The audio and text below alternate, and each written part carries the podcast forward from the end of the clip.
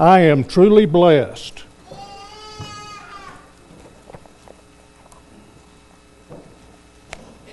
If you'd asked me three or four months ago about church this morning and in over the past couple of months about how things were going to evolve, I would have told you things were going to maintain steady and normal, but that has not been the case in my life. Things have not been normal.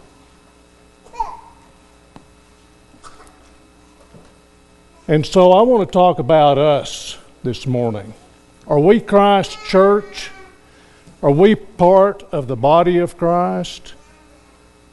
I am so proud, and I use that in a godly sense, that our church elders, our church deacons, and our church membership have weathered the storm.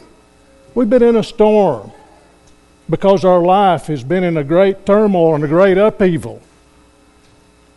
And it, we are so blessed. Brother Van talked about unity three Sundays ago, or two Sundays ago, and we are unified. Our church leadership has used God's wisdom to bring us together in such a way that we're all comfortable and we're unified. One person has not got preeminence. We're all God's family and we are unified.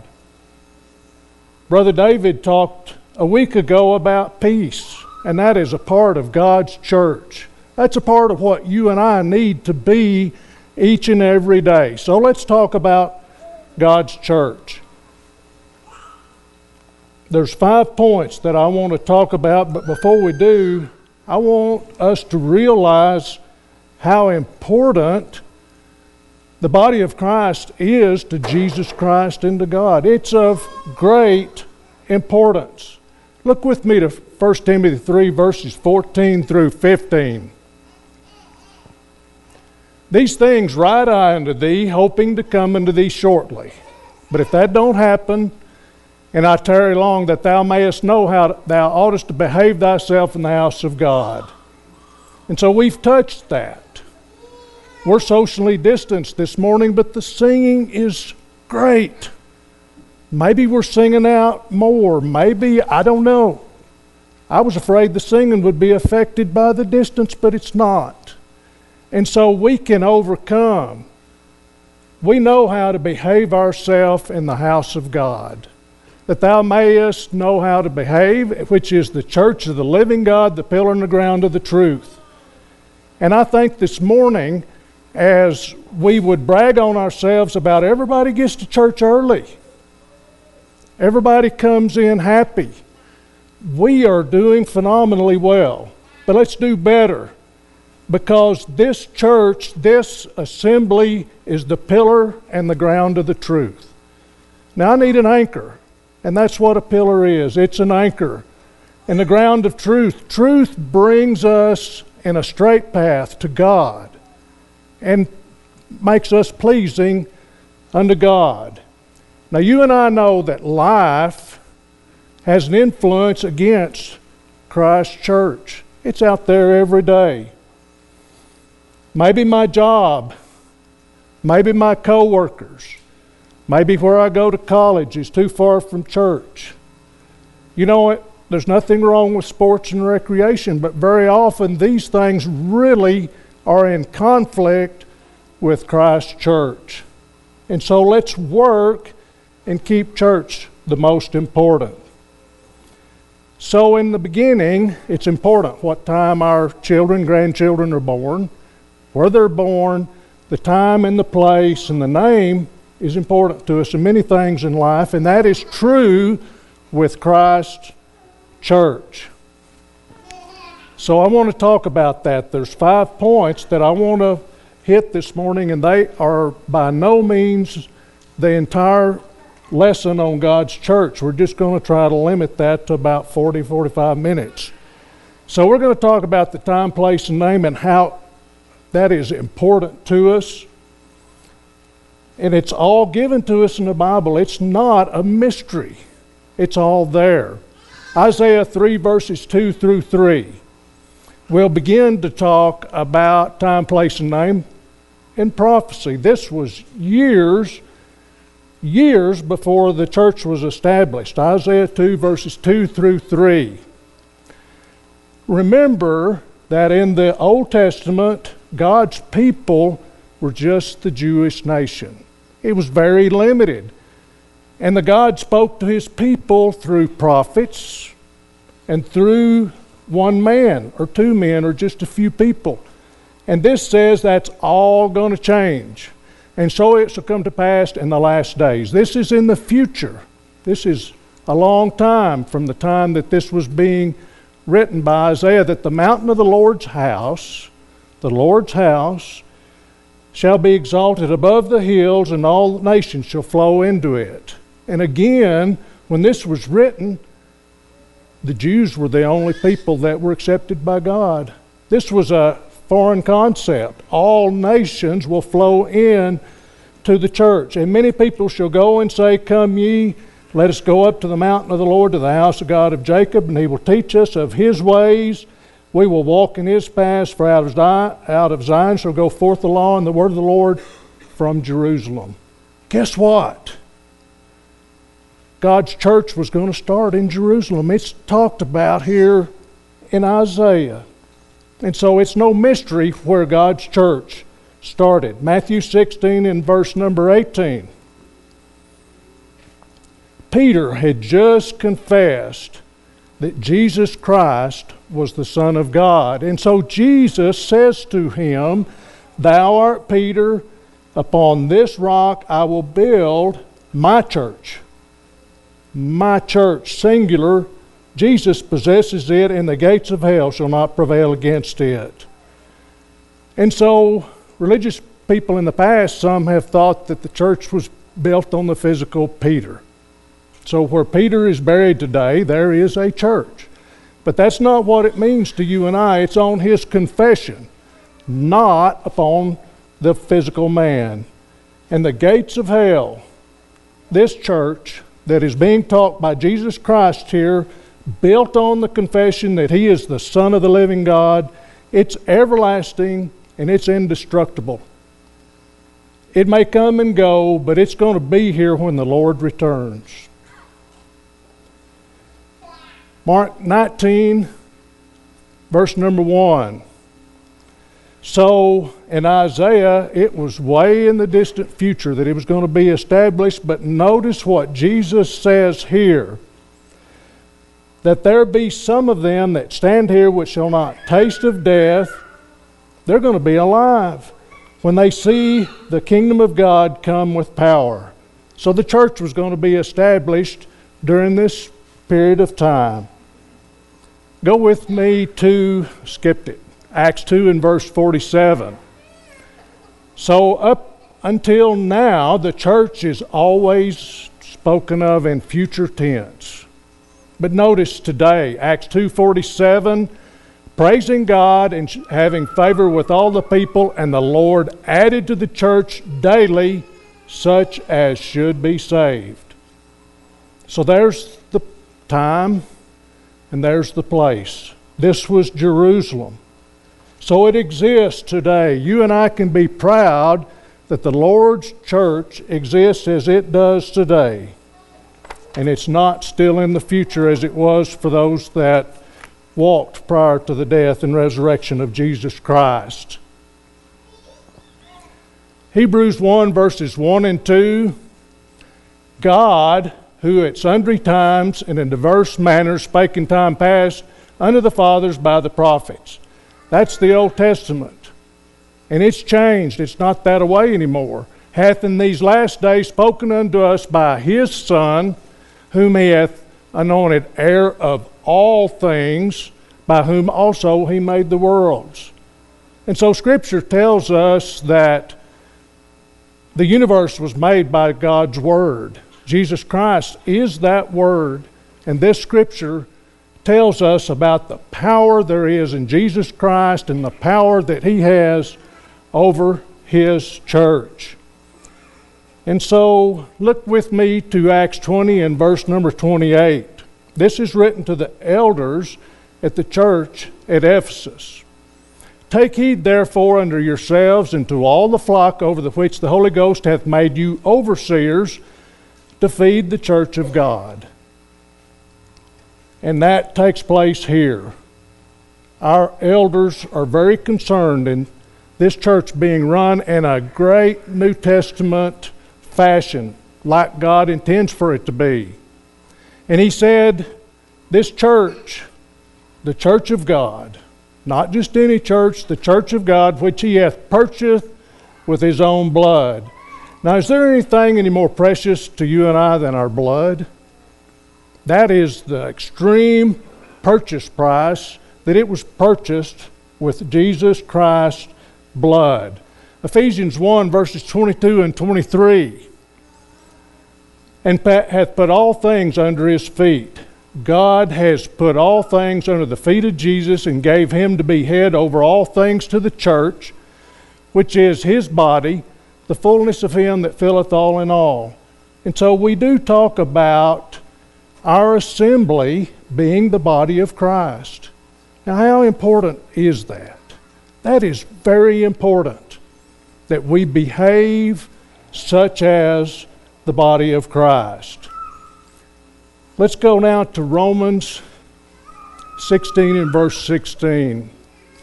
I believe I skipped Ephesians 5. Let me back up.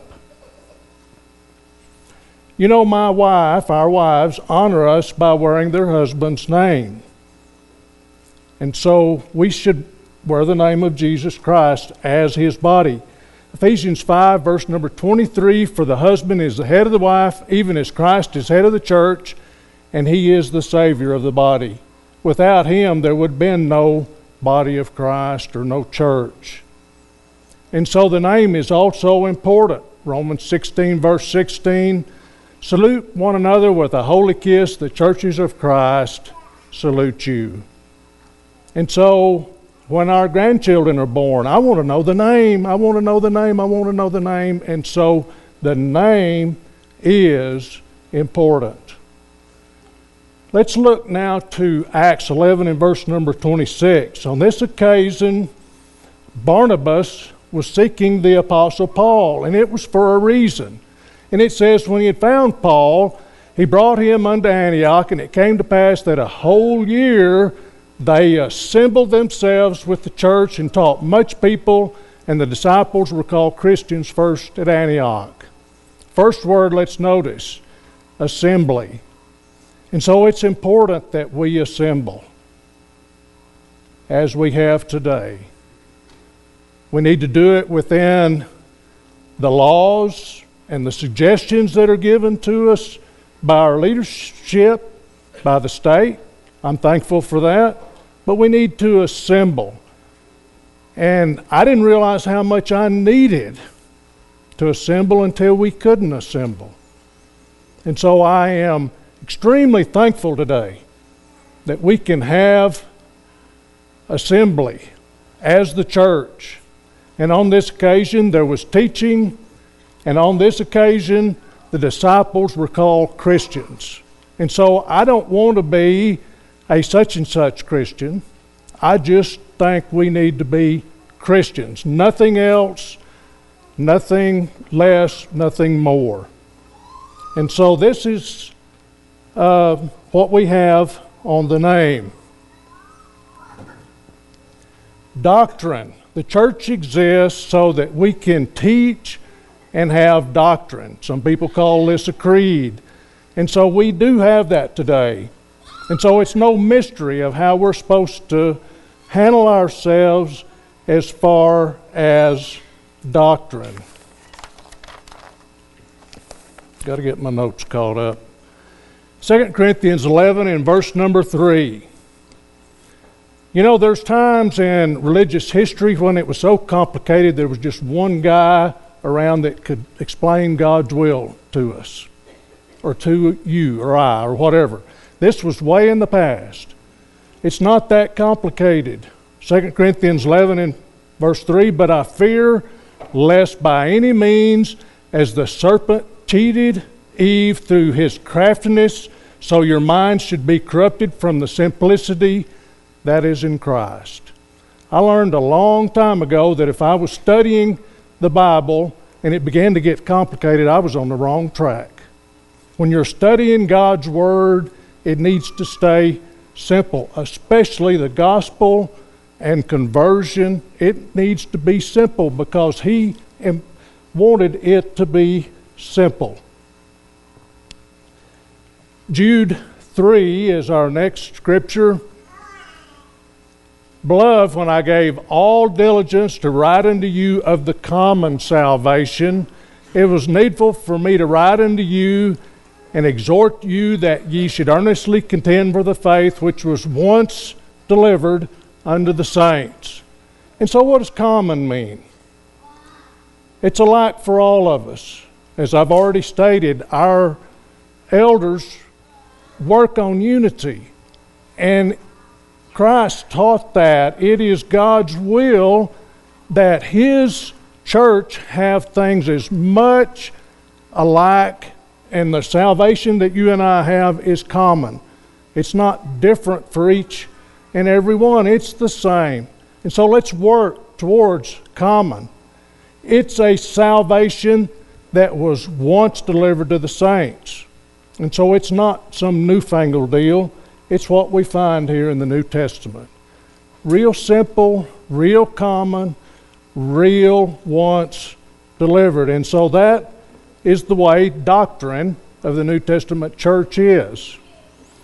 2 Timothy 3, verses 16 and 17. Scripture is a huge blessing because it is given. All Scripture is given by inspiration of God. It's profitable for doctrine.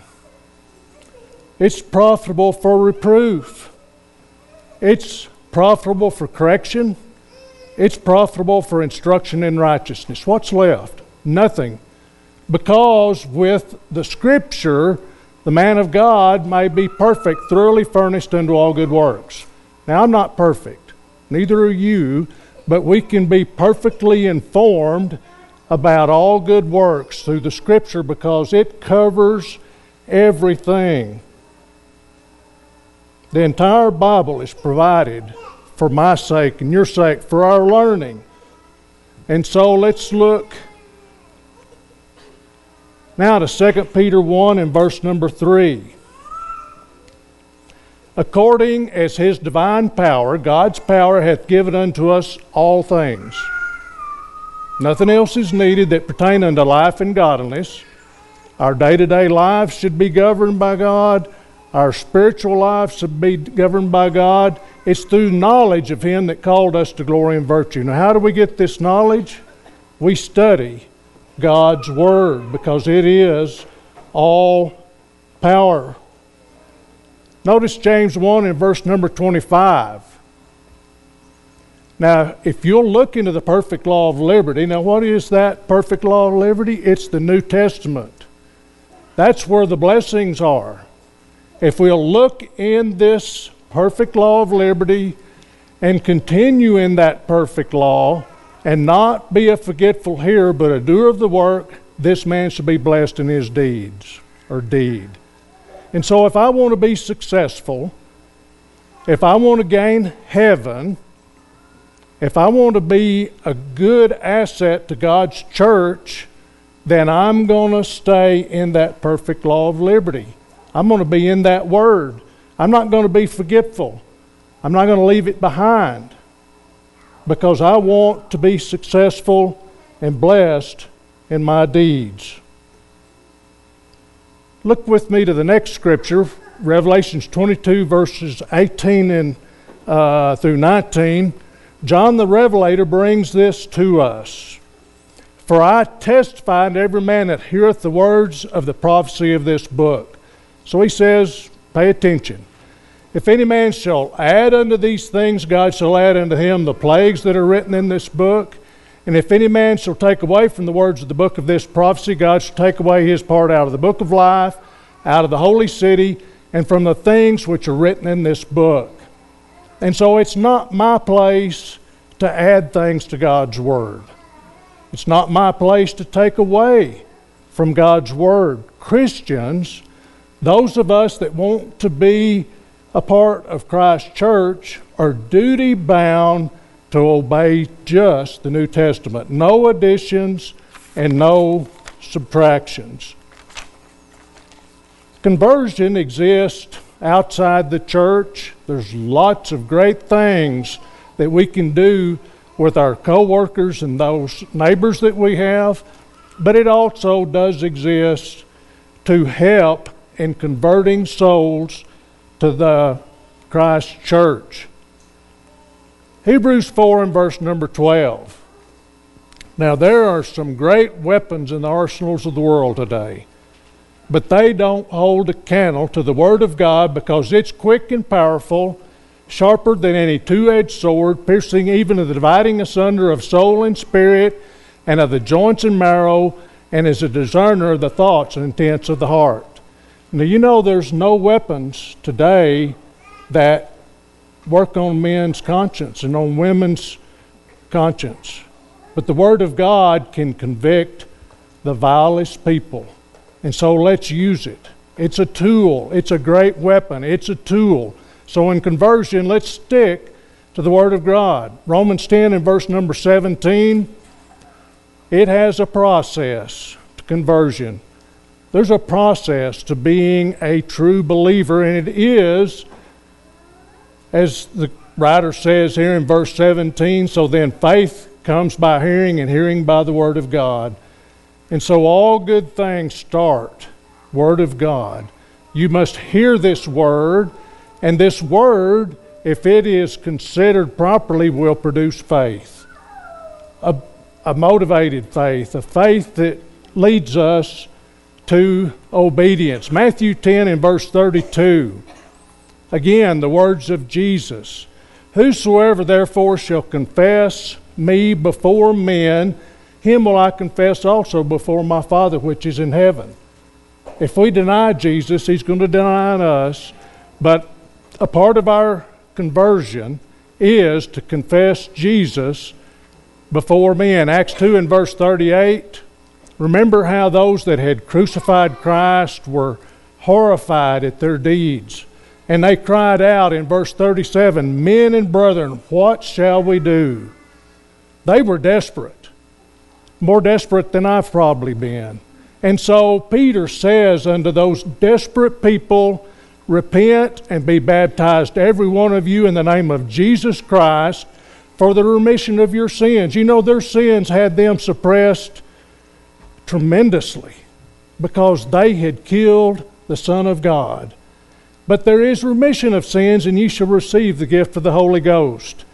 You and I can celebrate today because there is remission for what we do that's wrong. There's remission for our sins.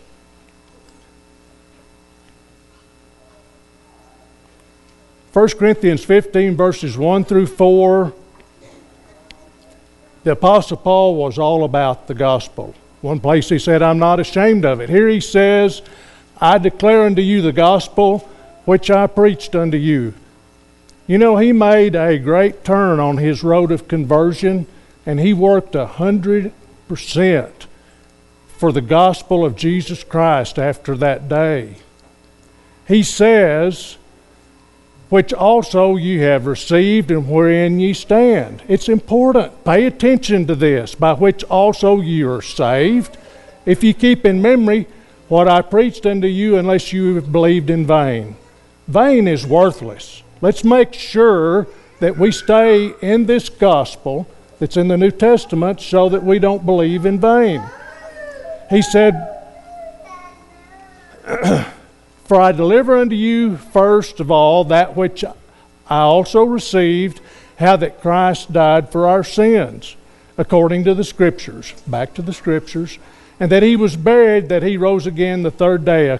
Conversion in God's church. Romans 6, verses 3 through 4. Know ye not that so many as of us as were baptized and in Jesus Christ were baptized into his death? We can't be a part of Christ's church if we're not baptized into his death. Therefore, we are buried with him by baptism into death, that like as Christ was raised up from the dead by the glory of the Father, even so we also should walk in newness of life. And so, how can I refuse baptism when the Scripture points out so plain that it is a part of conversion? 2 John, verse 9 to disobey and ignore God's plan, His gospel plan, means that we don't have God. Whosoever transgresseth and abideth not in the doctrine of Christ hath not God. He that abideth in the doctrine of Christ, he hath both the Father and the Son. Are there any richer blessings than having both the Father and the Son? So let's be obedient to conversion. Let's spread the gospel to those about us through these through the method of God's conversion. I want to talk a little bit about Christian works, and again, there's no way to cover this in its entirety. But the church exists to help me in those Christian works. There's four points that I want to make about that. It helps us to walk by faith. It helps us in fellowship. You know, I used to didn't think fellowship was very important. It's really important. It helps us to minister to others, and it helps us in comfort. And so, walk by faith. For we walk by faith, not by sight. If we try to walk by physical sight and serve God that way, that's not going to work. It has to be through faith. We're taught that. And so Christ, uh, Christ Church helps us walk by faith. It helps us in a method of fellowship. And let us consider one another to provoke unto love and good works, not forsaking the assembling of ourselves together as the manner of some is, but exhorting one another and so much the more as you see the day approaching. Now, as a young man, I thought it was a law that you had to come to church every time the door was open. And I think that's good, but that's not what it's talking about here. I need to have the desire, the attitude, I need to have the motivation to want to come. I mean, I can make it every time, but I need to have that desire. It's talking about having a love, a commitment, and a desire to be here. And so I feel like in this congregation we do exhort one another, we encourage one another, not provoke. That's kind of harsh. But we exhort one another to love and good works. We ex- encourage each other to be here. And I think when we truly love God's church, we want to be here. We may not can make it every time, but we want to be here. 1 Peter 4 and verse number 11 If any man speak, let him speak as the oracles of God. If any man minister, let him do it as the ability which God giveth, that God in all things may be glorified through Jesus Christ, to whom be praise and dominion forever and ever.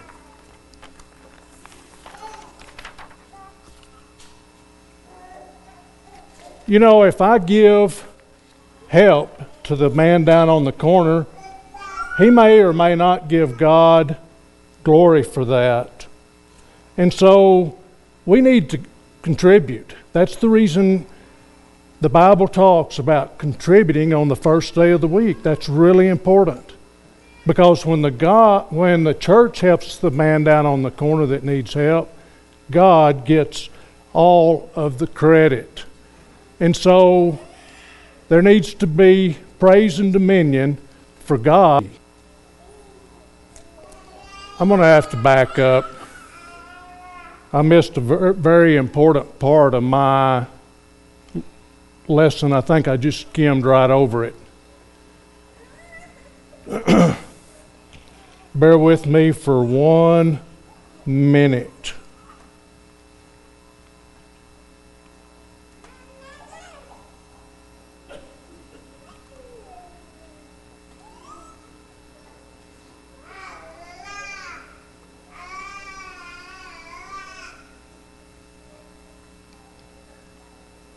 I wanted to talk some about wearing the uh, missed it. I've got it highlighted here. For as many as of you have been baptized into Christ, have put on Christ. And I want to stop right there because I used to talk about a nightmare that I had as a first grader of getting on the school bus naked. And it was a horrible nightmare. And so, without God's Word, we are in trouble. To be naked is in trouble. I'm not going to use that again. I don't like that term. But I do have an experience that happened to me about a month ago where I forgot and I left God in the vehicle. And so I have this dermatology elective. And in April, all they did was scan my forehead for temperature, and I got to where I'm used to that. I'm okay with that. But on this day, my dear wife went with me because when you have history of skin problems, you never know what's going to happen. So she was my support. She follows me up to the door. It's locked. I knock on it. The little gal comes out, takes my temperature and says, vehicle. I may have left him at home that day. The scripture says put him on. Wear God like we do our clothes so we won't be naked. But I walked up to that door without God. And when the little gal asked me or told me I needed to wear a mask, I basically said, Why? I had notes with me this morning that Latrice says you just kind of bowed up and said she's easy to read. Whatever she's got in her mind, you can read it. And I knew I was in trouble when I saw this. Look, and she says, I was bowed up to that young lady about over wearing that mask. Now, I had in my mind that I said, well, maybe you whatever, but anyway, I wasn't that way. I left God in the vehicle, walk up to the door, and I didn't treat that young lady kindly. Now, she did give me a way out. She said, well, you can just go wait in your vehicle, and I'll come get you when your turn is. And so I survived, but I didn't feel good about that. I don't feel good about it today. I went back in two weeks to get the stitches out, and I'm apologizing because I left God in the vehicle. And so I have an experience of maybe putting Christ on, but I've forgotten left Him. And so let's make sure that as God's people that we put Christ on. And I also want to note the last part of this verse. There is neither Jew nor Greek, there's neither bond nor free, there's neither male nor female, for ye are all one in Christ Jesus. And again, I tried to commend our elders this morning about handling a church function that makes all of us feel comfortable, all of us are pleased. If we are this way and we are of this mind, then we are one in Christ. We are unified and we can worship and we can be proud of the way our church assembly is. And so I am very proud in a godly sense of the way our church assembly is. Sorry that I missed that. That was one of my main points. So I'm looking for 1 Peter 4 and 11, if any man speak, let him speak as the oracles of God. We need to speak and talk about the Bible, the oracles of God. If any man minister, let him do it as the ability which God giveth. And so that is where I talked about giving and contributing that the man down the street can be blessed by the things that we give. John 4 and verse number 1, Brother David Pinkerton talked about peace. And there are occasions we need peace. There's families here that have had two services for loved ones just in the near past. There was one the other day for Sister Sarah, and there was good attendance by our membership there for that because the McFarland family needed comfort. And so there are periods of time when we have lots of trouble. And God be thanked that we have brothers and sisters that can bring comfort. Jesus said, Believe in God, believe also in me. And so God promises you and I relief, and lots of times that relief comes from our brothers and sisters in Christ Church. This is brief, but it needs to be the Lord's Supper, and I'm including worship. And so Christ Church exists so that you and I can worship and have the Lord's Supper in the most beneficial way possible. 1 Corinthians 11, verses 23 and 25, you know, this Lord's Supper that we're going to have in a few minutes is very important. It was important to Jesus Christ, and it still is. He's, the Apostle Paul says, I have received of the Lord that which I also delivered unto you, that the Lord Jesus, the same night in which he was betrayed, took bread. And when he had given thanks for it and said, Jesus said, Take, eat, this is my body which is broken for you, this do in remembrance of me. If I'm not wrong, that's the inscription on this communion table in front of us this morning. In remembrance of me. After the same manner also he took the cup which he had supped, or saying, This cup is the New Testament of my blood, this do ye as oft as ye drink it in remembrance of me. And so our assembly is a great encouragement to you and I as we have communion. Let's notice oh man, Matthew 18 and verse number 20. This talks about Christ's promise to all Christians. He says, For where two or three are gathered together in my name, there am I in the midst of them. Now, we've used this to talk about communion. There needs to be two or three, maybe so. But Jesus Christ wasn't just talking about communion. He says, wherever two or three are gathered in my name, we're gathered in Christ's name this morning. Where there are two or three, then I am in the midst of them.